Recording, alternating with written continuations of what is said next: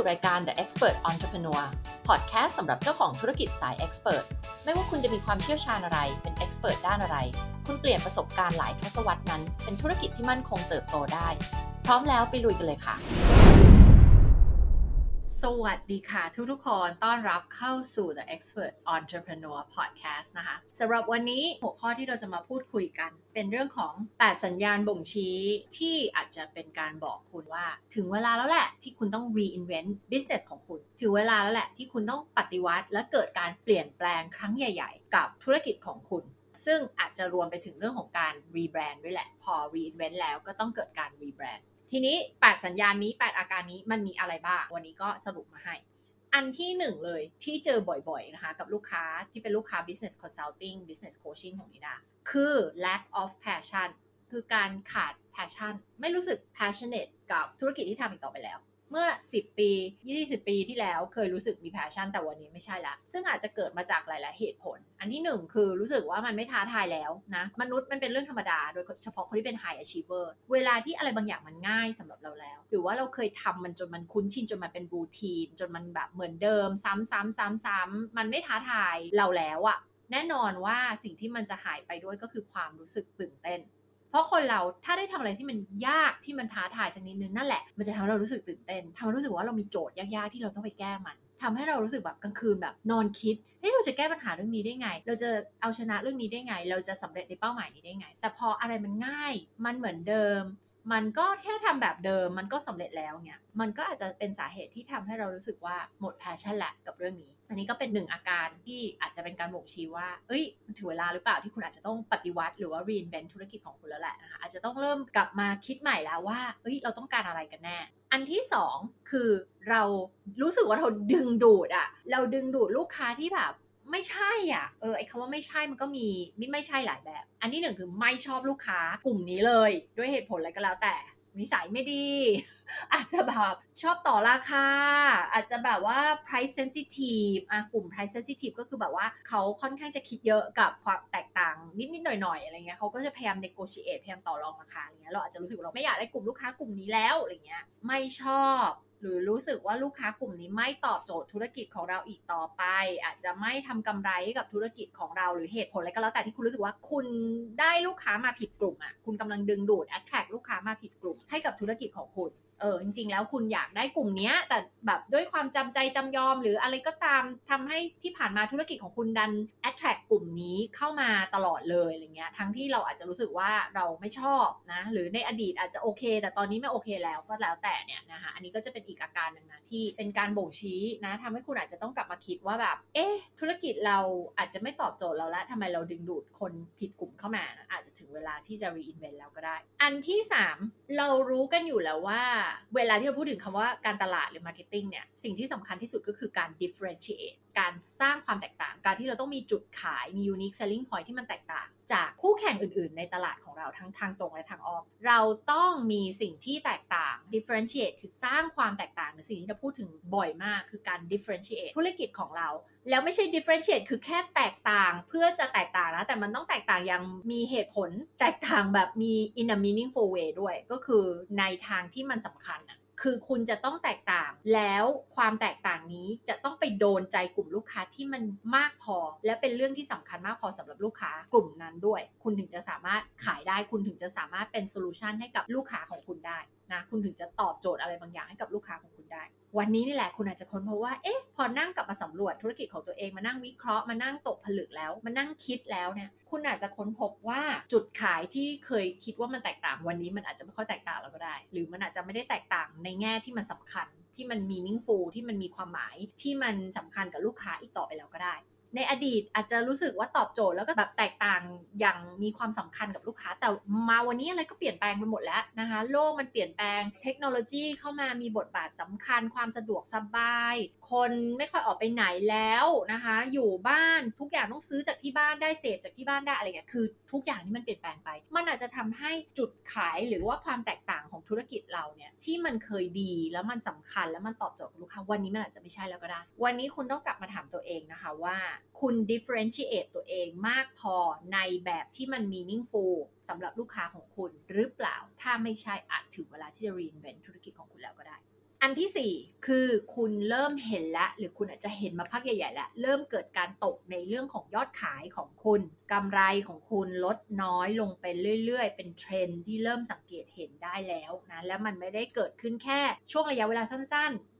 มันไม่ได้เกิดจากเหตุปัจจัยอะไรบางอย่างในช่วงนั้น แต่มันเริ่มเห็นเป็นเทรนที่ถดถอยลงเรื่อยๆแล้วในเรื่องของยอดขายและกำไร ตัวชี้วัด KPI ต่างๆ เริ่มแย่ลงนะใครที่ยิงโฆษณาเริ่มเห็นว่า ROAS นะ Return on Advertising เนี่ยมันเริ่มลดลงแล้วนะเคยใช้งบโฆษณาเท่านี้ผลตอบกลับมากี่เท่ากี่เท่าตอนนี้เริ่มเห็นผลกำไรผลตอบแทนกลับมาเนี่ยลดน้อยลงแล้วด้วยงบโฆษณาเท่ากันที่ใช้ออกไปอะไรเงี้ยแล้วคุณก็พยายามที่จะแก้ไขด้วยหลาย ๆ วิธีแล้วมันก็ยังังไม่ได้ผล ก็ยังไม่สามารถแก้ปัญหาได้ อาจจะเป็นอีกหนึ่งอาการ อันที่ 5 ก็คือชื่อเสียงที่เสียไปชื่อเสียงเกี่ยวกับธุรกิจของคุณเนี่ยมันเสียไปด้วยเหตุผลอะไรบางอย่าง ด้วยอาจจะแบบสิ่งที่เคยเกิดขึ้นในธุรกิจคุณ การ treat ลูกค้าการปฏิบัติตัวกับลูกค้า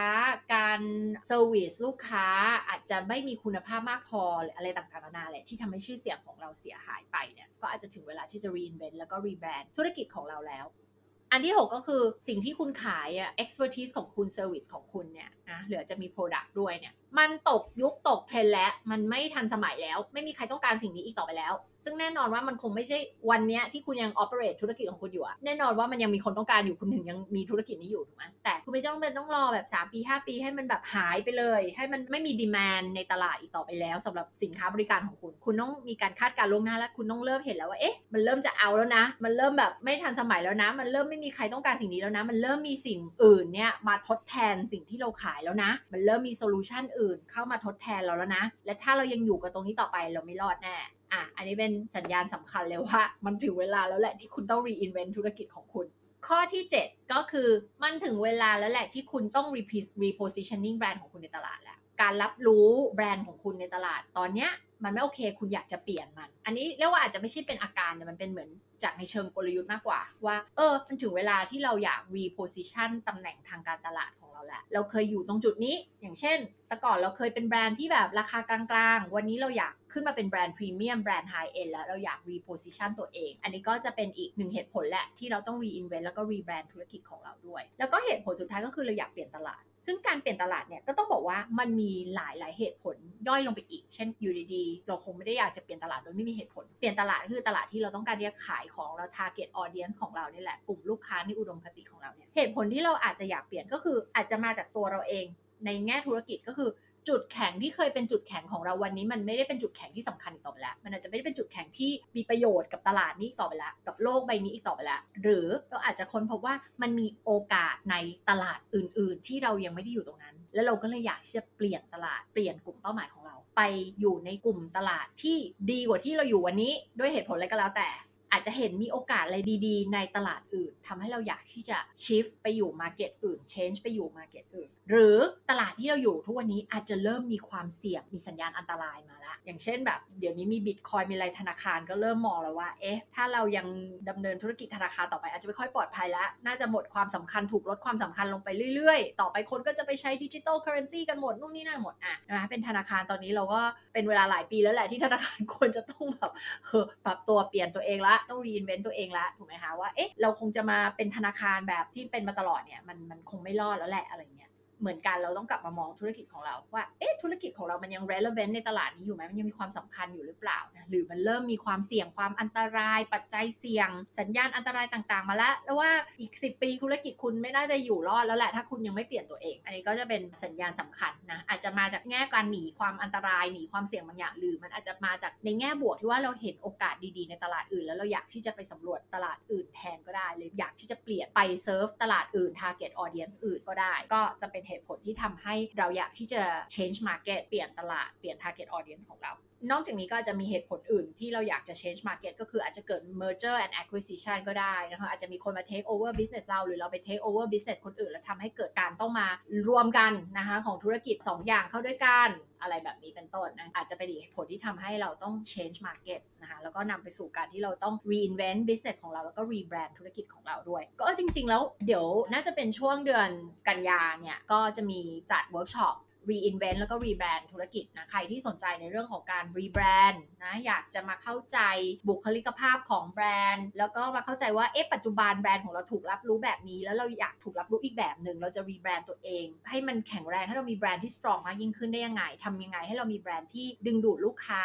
ที่มีคุณภาพเข้ามาสู่แบรนด์ของเราได้ยังไง ไม่ว่าคุณจะเป็น expert ในด้านอะไร ไม่ว่าคุณจะทำ service ไม่ว่าจะเป็นเอเจนซี่ขาย service อะไรบางอย่าง ขาย expertise อะไรบางอย่าง การ rebrand นี่เป็นเรื่องปกติอยู่แล้ว เพราะว่าเมื่อธุรกิจของเราพัฒนาเติบโตขึ้น แน่นอนว่าเราไม่มองธุรกิจของเราเราไม่มองแบรนด์ของเราเหมือนเดิม กับเมื่อ 10 ปี 5 ปี 20 ปีที่แล้วอยู่แล้ว มันต้องมีการเติบโตไปแน่นอนอยู่แล้วนะผ่านเวลา 10 ปี 20 ปี แล้วก็ต้องมีการกลับมา reinvent ตัวเองกลับมา rebrand ตัวเองก็เหมือนกับคนเราชีวิตของคนเราก็เหมือนกัน 10 ปีที่แล้วเราก็ไม่มองตัวเองเหมือนที่เรามองตัวเองในทุกวันนี้ ธุรกิจก็เหมือนกัน เมื่อเวลาผ่านไปเราก็ต้องกลับมานั่งมองตัวเองใหม่ ในฐานะธุรกิจว่า เอ๊ะ เราตอบโจทย์ตลาดไหม เราทันยุคทันสมัยหรือเปล่า เราเป็นธุรกิจแห่งอนาคตหรือเปล่าเราชอบคำนี้มากนะคะนามองว่าทุกธุรกิจจำเป็นมากเลยที่จะต้องนั่งมองตัวเองทุกวันนะ ไม่ใช่แบบให้ตกยุคแล้วถึงกลับมามองตัวเอง ไม่ใช่ให้รอให้มันเกิดปัญหากับธุรกิจของตัวเอง ให้มันเกิดปัจจัยเสี่ยงเกิดอะไรบางอย่างกับธุรกิจของเรา แล้วเราค่อยกลับมามองตัวเองว่าเอ๊ะเราต้องเปลี่ยนแปลงตัวเองแล้วหรือเปล่าไม่ใช่ จริงๆเราควรจะต้องมองตัวเองตลอดเวลานะคะว่า เราคือธุรกิจแห่งอนาคตหรือเปล่า เพราะถ้าวันใดก็ตามที่คุณตอบคำถามนี้ว่า ไม่ใช่ เราไม่ใช่ธุรกิจแห่งอนาคตอีกต่อไปแล้วนะ คุณต้องเริ่มคิดตั้งแต่ตอนนั้นแล้วว่าคุณจะปฏิวัติธุรกิจของคุณยังไง คุณจะ rebrand ยังไง คุณจะ reinvent ตัวเองยังไง คุณจะไปทำธุรกิจอะไรหรอ ที่มันจะเป็นธุรกิจแห่งอนาคต เพราะถ้าคุณไม่ใช่ธุรกิจแห่งอนาคตวันนี้คุณเตรียมแล้วค่ะ เตรียมที่จะหลุดออกไปจากตลาดนี้ได้ละ เตรียมที่จะจบในเร็วๆวันนี้ได้ละ เตรียมที่จะไม่มีลูกค้า เตรียมที่เซลล์ยอดขายกำไรจะตกลงไปได้เรื่อย ๆ จนวันที่คุณต้องจากธุรกิจนี้ไปเลิกทำไปนั่นเอง ซึ่งแน่นอนว่าเราไม่ควรที่จะรอให้มันเกิดสถานการณ์แบบนั้น ดังนั้นเราควรจะถามตัวเองตลอดเวลาว่านี่คือธุรกิจแห่งอนาคตหรือเปล่า นี่คือธุรกิจที่มันจะมีการเติบโตขึ้นไปเรื่อยๆเรื่อยๆเรื่อยๆในอนาคตหรือเปล่า นี่คือธุรกิจที่จะสามารถตอบโจทย์คนช่วยคนแก้ปัญหาไปได้เรื่อยๆ หรือเปล่าและมากขึ้นเรื่อยๆ หรือเปล่า ถ้าไม่ใช่ถือเวลาแล้วที่เราจะเผชิญหน้ากับความจริงปัญหาที่แท้จริงคืออะไร เราหลีกเลี่ยงที่จะเจอกับความจริงอะไรนะ หลาย ๆ คนเนี่ยทนอยู่กับธุรกิจของตัวเอง เหมือนกับที่หลาย ๆ คนทนอยู่ในความสัมพันธ์ ทนอยู่กับชีวิตที่มันไม่ใช่ เป็นเวลานานเกินไป เหมือนกันเลย ถ้าจะเปรียบเทียบ แล้วทำไมล่ะทำไมเราถึงทนอยู่กับธุรกิจที่มันไม่ใช่นานเกินไป ก็เพราะว่าคนเราเนี่ยมันถูกโปรแกรมมาให้อยู่กับความคุ้นชิน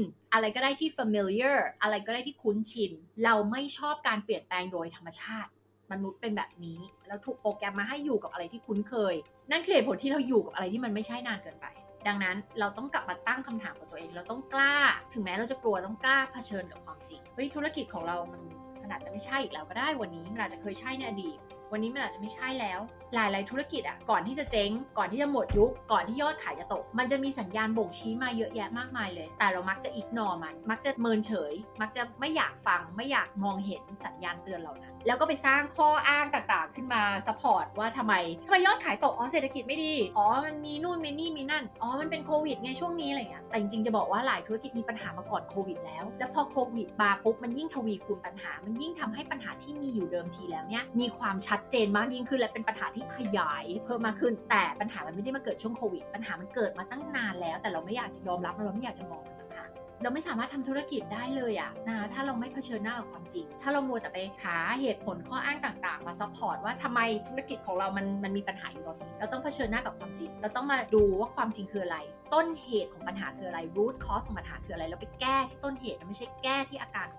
ก็วันนี้ก็ได้นำหลาย ๆ อาการหลาย ๆ เหตุผลนะที่เราอาจจะกลับมาสะท้อนกับธุรกิจของเราว่า เอ๊ะ มันถึงเวลาหรือยังที่เราจะ reinvent business ของเราแล้ว rebrand ธุรกิจของเรานะคะแล้วก็สำหรับใครที่แบบรู้สึกว่าหลาย ๆ เหตุผลที่พูดมาหลาย ๆ อาการที่พูดมาตรงกับธุรกิจของเราเลย ขอเชิญไว้ล่วงหน้าเลยนะคะ แล้วเดี๋ยวจะมาเล่าให้ฟังเกี่ยวกับเวิร์กช็อปที่จะจัดในช่วง น่าจะเป็นช่วงกันยานี้ เป็นเวิร์กช็อป reinvent แล้วก็ rebrand ธุรกิจของคุณเราจะมา reimagine business ของคุณใหม่ทั้งหมดเลยนะคะ แล้วก็มาทำความเข้าใจเกี่ยวกับเรื่องของแบรนด์ของคุณว่าวันนี้ branding ของคุณอาจจะไม่ตอบโจทย์กับธุรกิจของคุณอีกต่อไปแล้ว เราจะมา rebrand ไปในทิศทางไหนดี ก็เดี๋ยวจะมาทำความเข้าใจเกี่ยวกับ anatomy ของการ branding และ marketing ใหม่หมดเลย ใครสนใจก็ติดตามกัน เดี๋ยวจะมาเล่าให้ฟังเกี่ยวกับเวิร์กช็อปนี้อีกทีละกัน ก็สำหรับวันนี้นะคะ ก็ถือว่าอยากให้ทุกคนสะท้อนเกี่ยวกับธุรกิจของตัวเองละกันเนาะที่ทำอยู่ทุกวันนี้ว่ามันถึงเวลาหรือยังที่เราจะ reinvent แล้วก็ rebrand นะคะ แล้วเดี๋ยวเราพบกันใน episode หน้ากับ The Expert Entrepreneur ค่ะ